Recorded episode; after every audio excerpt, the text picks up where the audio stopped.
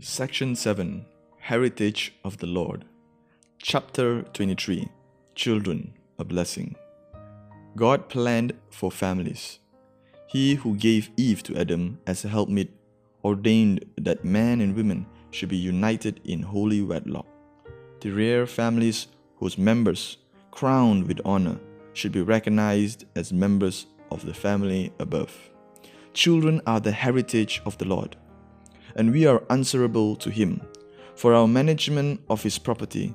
In love, faith, and prayer, let parents work for their households until with joy they can come to God, saying, Behold, I and the children whom the Lord had given me.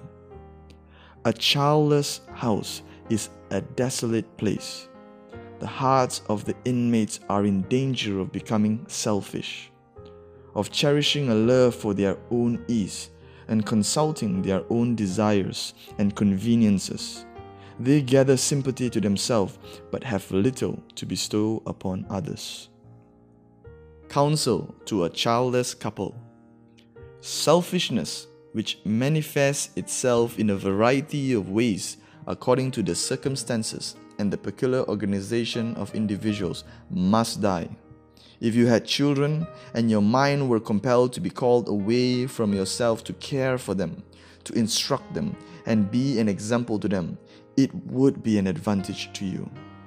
When two compose a family, as in your case, and there are no children to call into exercise patience, forbearance, and true love, there is need of constant watchfulness, lest selfishness obtain the supremacy lest you yourself become the center and you require attention, care, and interest, which you feel under no obligation to bestow upon others.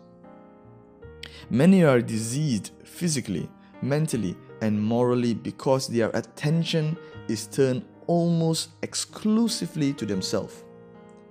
They might be saved from stagnation by the healthy vitality of younger and varying minds and the restless energy of children. Noble traits are developed in caring for children.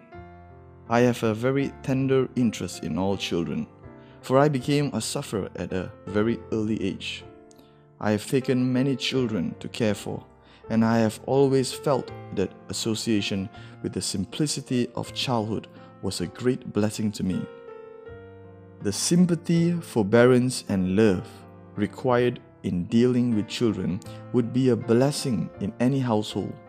They would soften and subdue set traits of character in those who need to be more cheerful and restful. The presence of a child in a home sweetens and refines. A child brought up in the fear of the Lord is a blessing.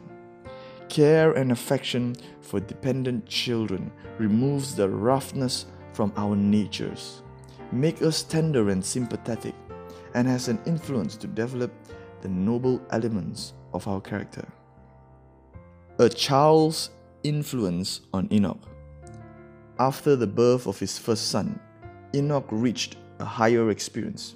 He was drawn into a closer relationship with God he realized more fully his own obligations and responsibility as the Son of God.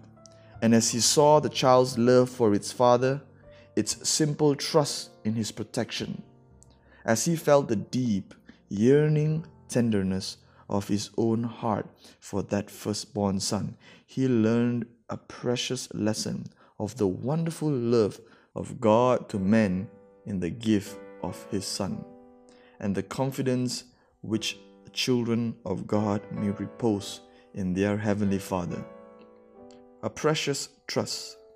Children are committed to their parents as a precious trust, which God will one day require at their hands. We should give to their training more time, more care, and more prayer. They need more of the right kind of instruction. Remember that your sons and daughters are younger members of God's family. He has committed them to your care to train and educate for heaven.